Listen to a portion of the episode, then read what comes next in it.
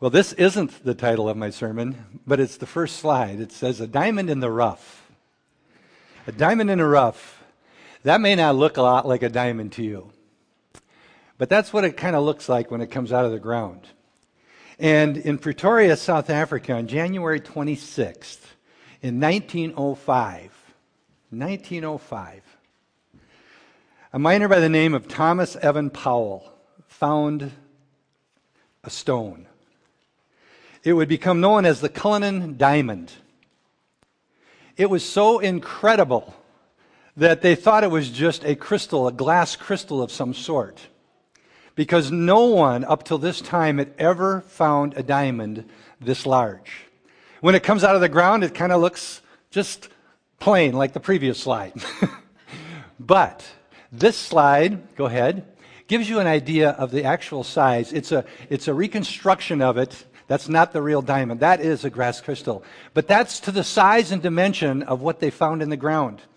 3,160 carat diamond. Almost 4 inches long, 2 1/4 inches wide, and over 2 1/2 inches thick. This diamond that looked like a crystal, a piece of glass. Well, when they got this diamond, because of politics, if you can believe that, they gave that uncut stone to the king of England, kind of kissing up to him for some rebellion that had been taking place, quite frankly. And they decided the stone, they got a guy to cut it. And the guy that was going to cut the stone was so nervous, folklore says, that he had a people there to catch him in case he passed out. And when he had made the initial cut and he took the little hammer and went pink, it says he fainted dead out because of the stress was relieved. What does this diamond look like when it's done? Well, go to the next slide. That is one part, approximately 1/6 of that diamond. It's called the Star of Africa, 530 carats. That diamond is in the scepter of the King of England. At the top.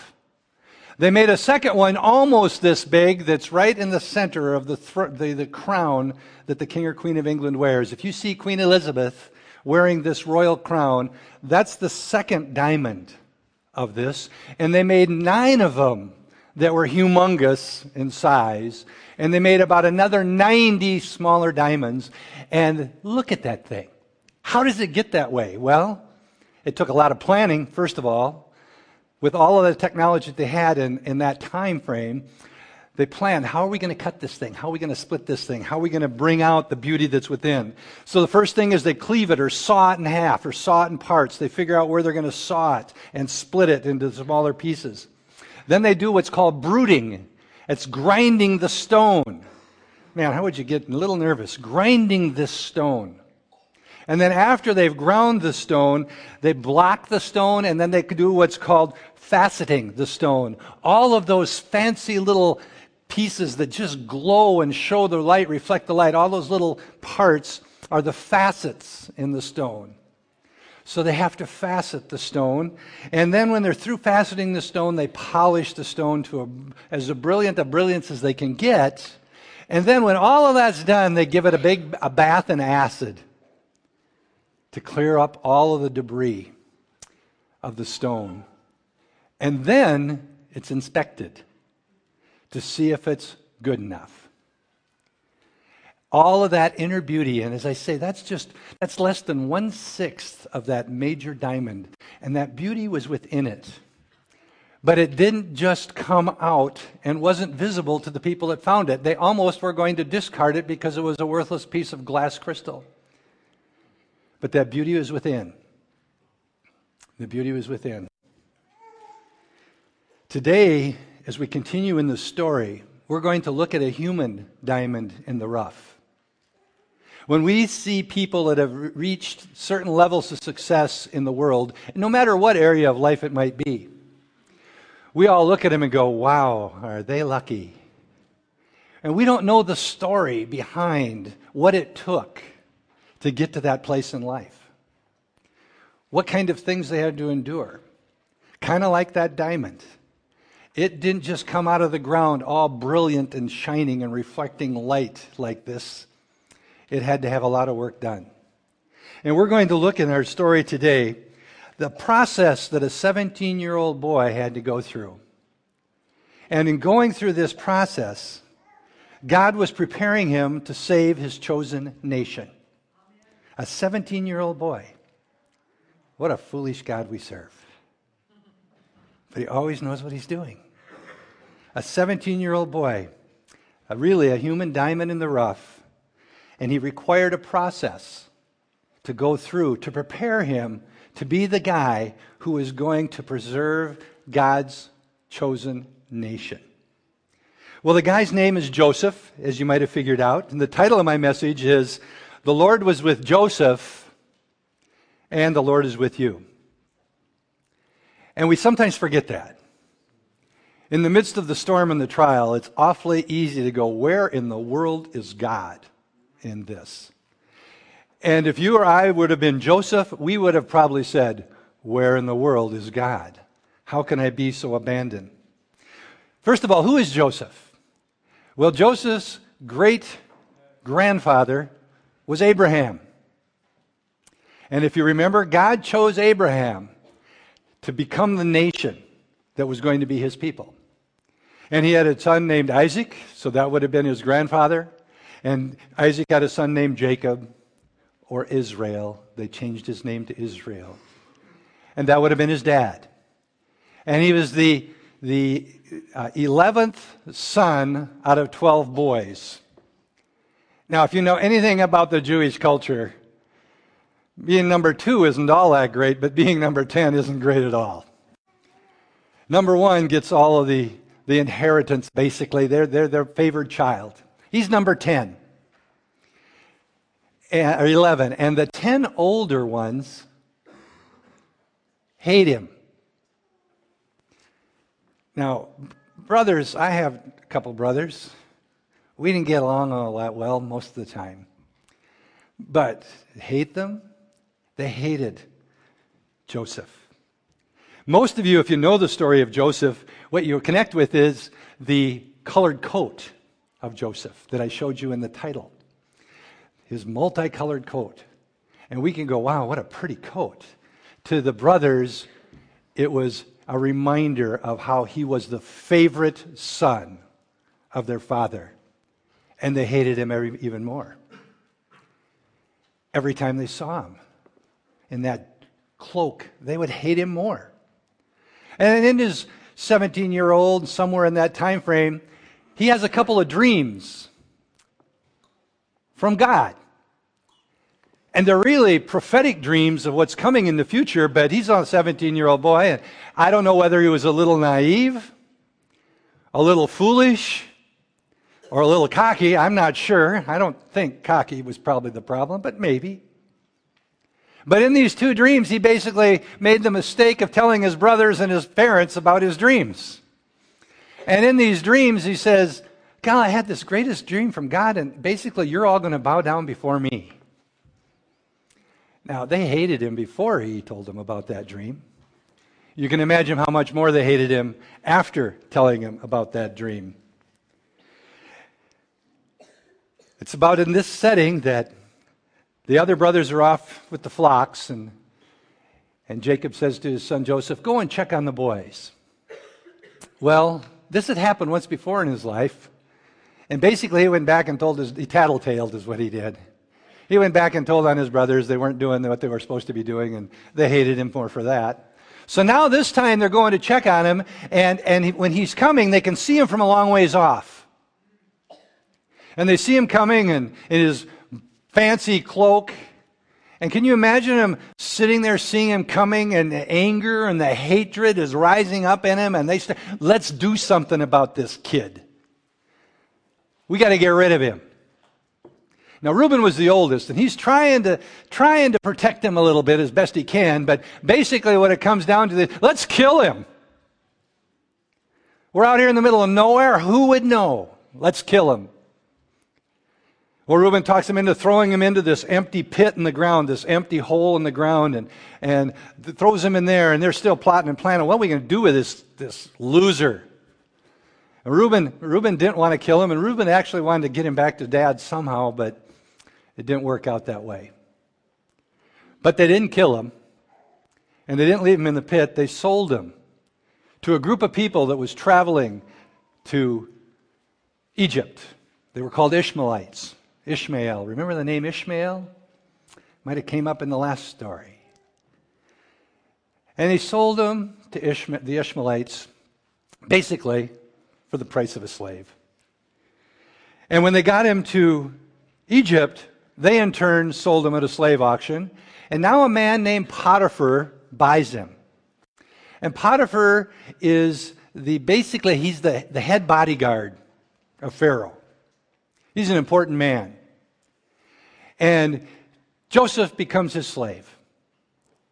And then there's a couple of scriptures that stand out and give us a picture of what it was like in Potiphar's house for Joseph. It says this in Genesis 39, verse 2. And the Lord was with Joseph, and he became a successful man. It's interesting when you hear those scriptures, when you're reminded of what's happened in Joseph's life to get him to that place. And the next verse, verse 3 of chapter 39 says, And now his master Potiphar saw that the Lord was with him and caused all that he did to prosper in his hand. He was so prosperous that it was obvious to this Egyptian Potiphar that the hand of the Lord was with him and was prosperous in everything he did. So Potiphar gives him total control of his household. Total control. And most of us are a little bit familiar with the story, some very familiar with the story, but we know that while this is happening, Potiphar's wife decides she's lusting after Joseph. He's a good-looking young man by now. And she wants him. And she keeps inviting him to her bed. And he keeps resisting. And finally, one day, he says, no, there's no one in the house. He turns to flee. Temptation. She grabs his cloak. It comes off. And she falsely accuses him of raping her. The Lord was with him, and everything he did was prospering. And he's falsely accused, and now he's thrown in prison. And in prison, the chief jailer recognizes this guy's got stuff. And he puts him in charge of a lot of things, especially two other prisoners who happen to have been the baker and the cupbearer for Pharaoh, who had got crosswise with Pharaoh, and he threw them both in jail.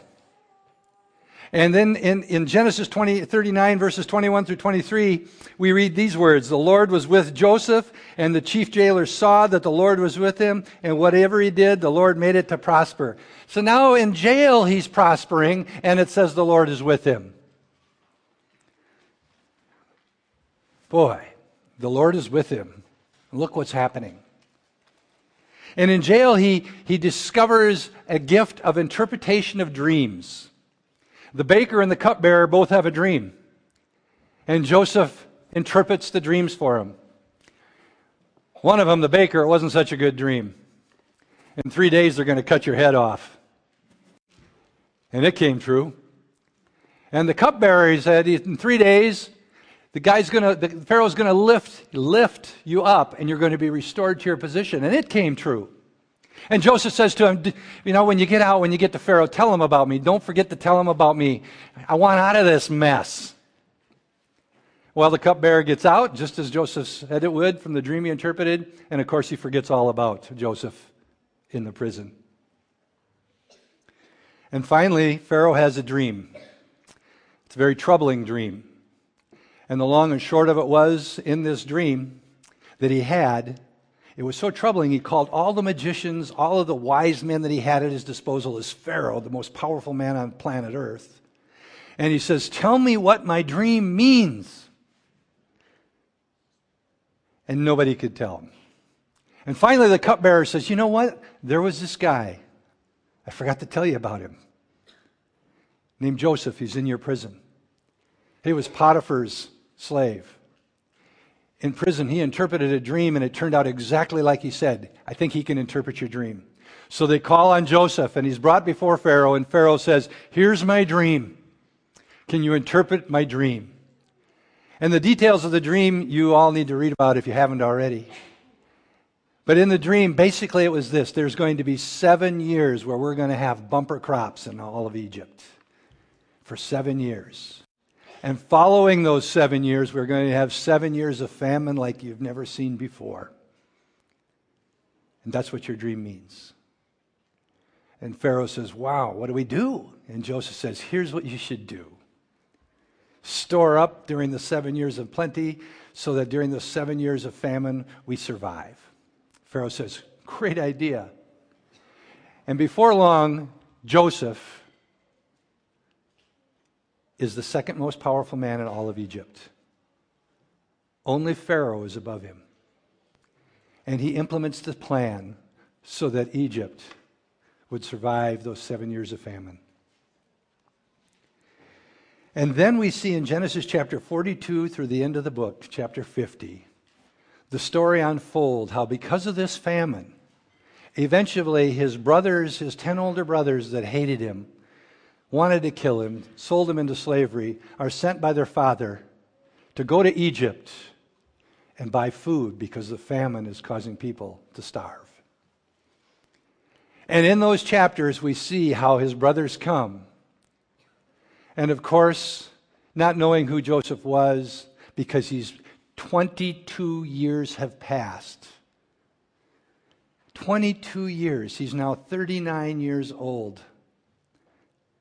And he's went through all this stuff. And his brothers came to him, and as they would have to do, they bowed before their brother. And it details how this interchange took place between him and his brothers, and it's a wonderful story.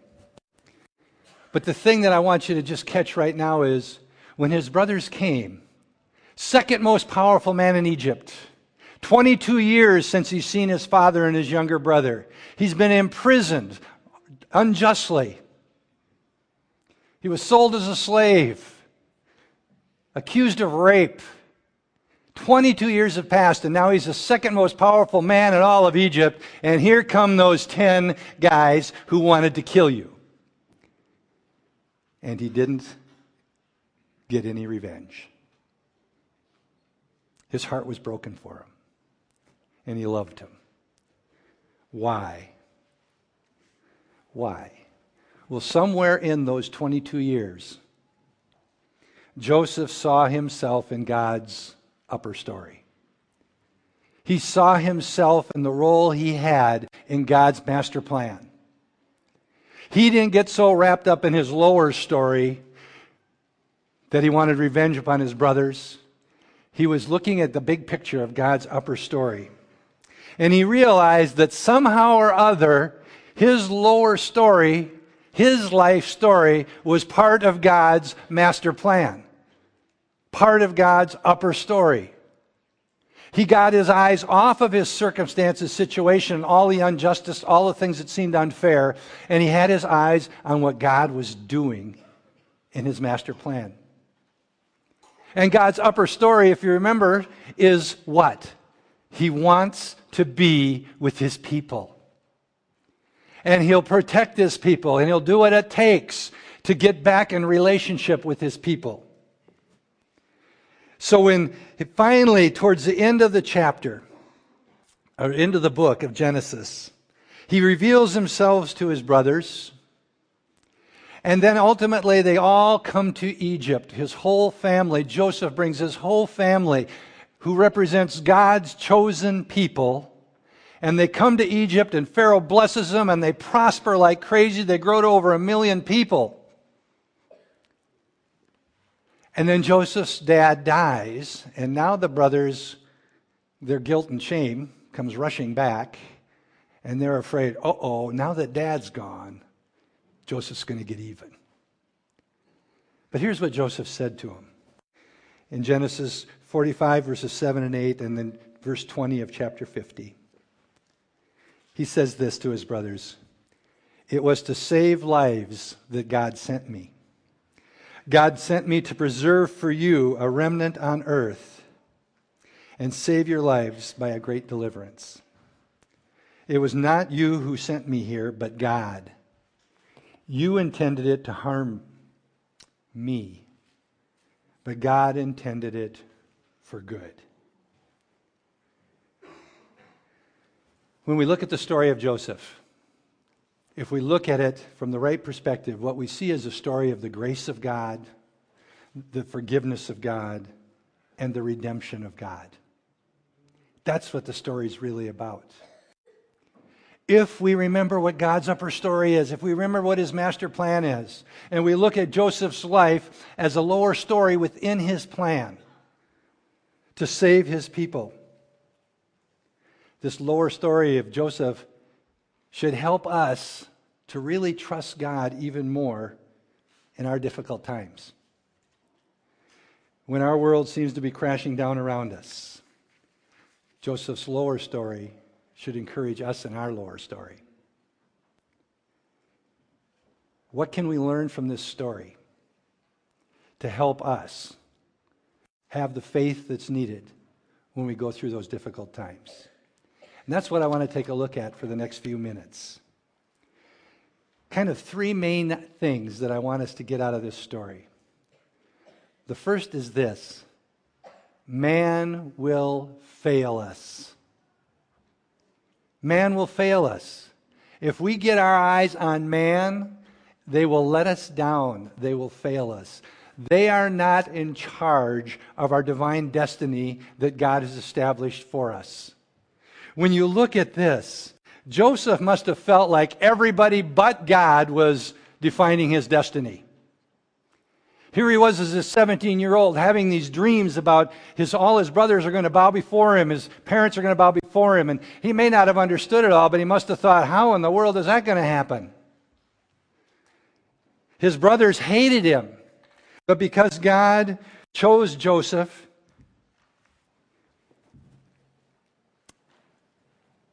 to lead His people, to protect His people, they hated him. His brothers plotted to kill him, but sold him into slavery in Egypt. Getting a lot of echo up here. They sold him into slavery. Potiphar's wife lies, accuses him of rape. He gets thrown in prison, falsely accused. Here he's in prison, and he makes a couple friends with the baker and the cupbearer. And one loses his head and the other forgets about him. It seemed like everybody he was coming in contact was destroying his destiny or writing his destiny for him, and it wasn't a very good one.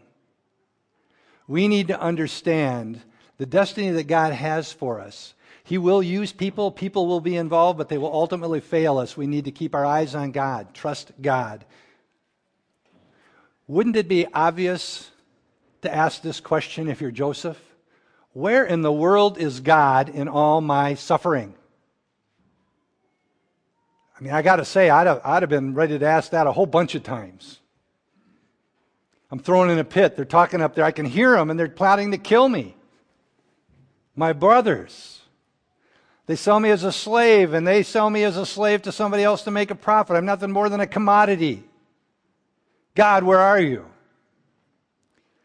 I'm falsely accused of rape and I'm thrown in jail. God, you're my defense. Where are you? He interprets a dream that blesses the cupbearer. He gets set free and he forgets all about Joseph. God, where are you? Where was God? His fingerprints were all over Joseph's life when we look at it now. And somewhere in the midst of that, Joseph caught that vision of the upper story of God, realizing that he was part of a much bigger plan. When you look at that, that brings me to number two. God's plan will prevail. God's plan is going to always prevail. It's His plan. He's God. But boy, oh boy, will there be bumps along the way. And will there be people along the way? Some of them seem like they're a real help. Some of them seem like they're throwing us off track completely.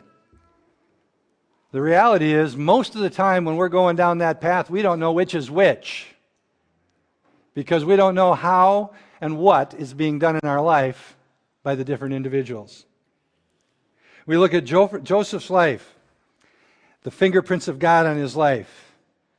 God revealed Himself and His plan to Joseph in a dream when he was 17 years old, that his brothers were going to bow before him. He had faith in this process that he did not reject God. He had a revelation at 17. This is what's going to happen.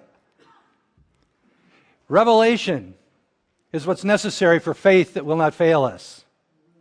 That's what we need. You know, you don't need a dream. You don't need a prophetic word. They're good. They're great. They can give us revelation. But God's revealed His Word to us to build our faith. We need that revelation. We don't need blind faith. You know, Christians always get accused of being ignorant and stupid. You guys, just blind faith. You'll follow and walk off a cliff. No, we have revelation. We have revealed faith. God has revealed Himself to us by His Holy Spirit. He's drawn us. He's wooed us. He's brought us to that place. What brings a person to a place where they come forward and they say, I want to accept Jesus Christ? Nothing natural. The Holy Spirit. And then He takes the Word of God and He reveals it to us. And we can hang on to those promises of revelation that He's not going to forsake you. Things will work out. Just trust me. Keep your eyes on me. That revelation comes and it builds our faith. Why it's so important we understand the Word of God. He has a divine destiny for every one of us, just like He had for Joseph. Revealed faith. His fingerprints all over Joseph's life. They were going to kill him. God prevented him from killing him. They sold him into slavery instead. Gee, if I got to be a slave, Potiphar's house isn't a bad place to become the most powerful man in Potiphar's household. The providence of God put him there. But wait a minute. He got falsely accused while he was there and thrown in jail. What happens in jail? This gift of interpretation of dreams is given to him. And this gift of interpretation of dreams is what unlocks the prison and opens the door to Pharaoh, the most powerful man in Egypt. Can you imagine being the 11th of 12 boys raising sheep in the middle of nowhere, and now you're the second most powerful man in the world? People bow to you. The providence of God was all over his life. The fingerprints of God were all over his life. God used Pharaoh. He used Pharaoh. The most powerful man in the world was nothing but a pawn in God's master plan. He used Pharaoh to put Joseph in that position of power. He used Pharaoh to put Joseph in a position of power so when Jacob's children, his brothers, could come, they would have favor. Not only did they get food, they got brought into the land of Egypt, they got given this wonderful, wonderful, fertile land, and they prospered like crazy. And they hated Jews. They despised shepherds. And yet God prospered them. God fulfilled the prophetic word, the prophetic dream that Pharaoh had, 7 years of abundance and 7 years of famine. He fulfilled these words. And somewhere along the line, Joseph got it. He realized that he was part of God's plan. His lower story was part of God's upper story. And this is the perspective we need when we're going through life. We need to have God's point of view. Lord, what in the world are you trying to teach me? What are you trying to show me? I know you're God. I know you save me. I know you love me. What is it you're trying to teach me as we go through this? How are God's fingerprints all over your life? And the reality is we don't hardly notice it until we look back on things that have happened in our life and go, wow, praise God, He was there. Thank you for what He did when I didn't even know He was doing it. We need to know and realize that His fingerprints are all over our life. We're all called for His purposes. And the third part of this is, how do we apply this to our lives? What are the implications of this truth? How does it work? Well, first of all, God is in control. How do you like that? You think you're in control. I think I'm in control. Shoot, I'm a control freak. Well, I shouldn't confess that. I used to be a control freak. And that thing rears its ugly head regularly. God's in control. My job is to cooperate with what God's doing. And sometimes I don't like what He's doing. Sometimes it's painful what He's doing. Sometimes it's emotionally distressing what He's doing. But it's going to work out for good. You know, Joseph's story absolutely makes no claims that God will directly intervene in every situation. I mean, gee, God, couldn't you have given me this gift of dream interpretation somewhere besides a dirty prison cell? Of course He could have. He chose not to. I have no idea why. A lot of things in my life are like that. I said, Lord, I could have learned this some other way. I didn't have to be so beaten up. Did I? And He's going, I think so. Or I'd have done it a different way. We need to know and realize that us, God will bring good out of every evil. And there's a scripture we need to cling to in Romans chapter 8, verse 28. But we need to cling to the whole verse, not just pieces we like the best. It says this, God causes. Okay, who's in control? God. What does He cause? All things to work together for good. Amen. Verse doesn't end there. To those who love God. Doesn't even end there. To those who are called according to His purpose. We have been called, if we've accepted Jesus Christ as our Lord and Savior, we've been called for His purposes. Do we love God? And I don't want to go down this rabbit trail very far, but the Bible is pretty clear. If we really love God, we won't continue to live in a lifestyle of sin knowing what we're doing. He knows we're not perfect. He knows we're going to sin. He made provision for that through forgiveness, repentance. But the Bible's clear. You really love God. You know what? Once you know something's wrong, we need to do our best to walk away from that because we love Him. And these are the people that it says all things will work for good for those who love God. God is, this might disturb you, much more interested in our holiness than our happiness. The joy of the Lord and happiness are not the same thing. I can be very sad in the natural and have the joy of the Lord all over me. Because the joy of the Lord is what He has done in my life. Not what's going on out here. We need to understand He wants a holy bride. What is Jesus coming back for? A holy bride, without spot, without blemish. He's way more concerned about that than our happiness. Our joy is there. If you're saved, the joy of the Lord, the Holy Spirit lives in us. We need to just tap into it, cooperate with it. We need to also understand and remember this in our life. Suffering is not always from the devil. Suffering is not always from the devil. Because our definition of suffering isn't the same as God's. Shoot, I think I'm suffering if dinner's an hour late. God's not too concerned about that. Suffering isn't always of the devil. What do you want me to learn, Lord? What do I need to know from this experience? I can't believe You've chosen to use them to teach me something. Anybody else would have been better. Our goal through suffering is to remain faithful to a God who's in control. That's what we need to do. Be faithful. Remain faithful. Throughout history, the martyrs of the church, they were faithful through their suffering. Burnt at the stake, yet they were faithful. Beaten, yet they were faithful. Thrown in prison, yet they were faithful. Suffering for the cause of Christ. We, hopefully, won't be called to that degree of suffering. But we could be. And will we be faithful? Faith is the key to being able to endure the trials of life. We all have them.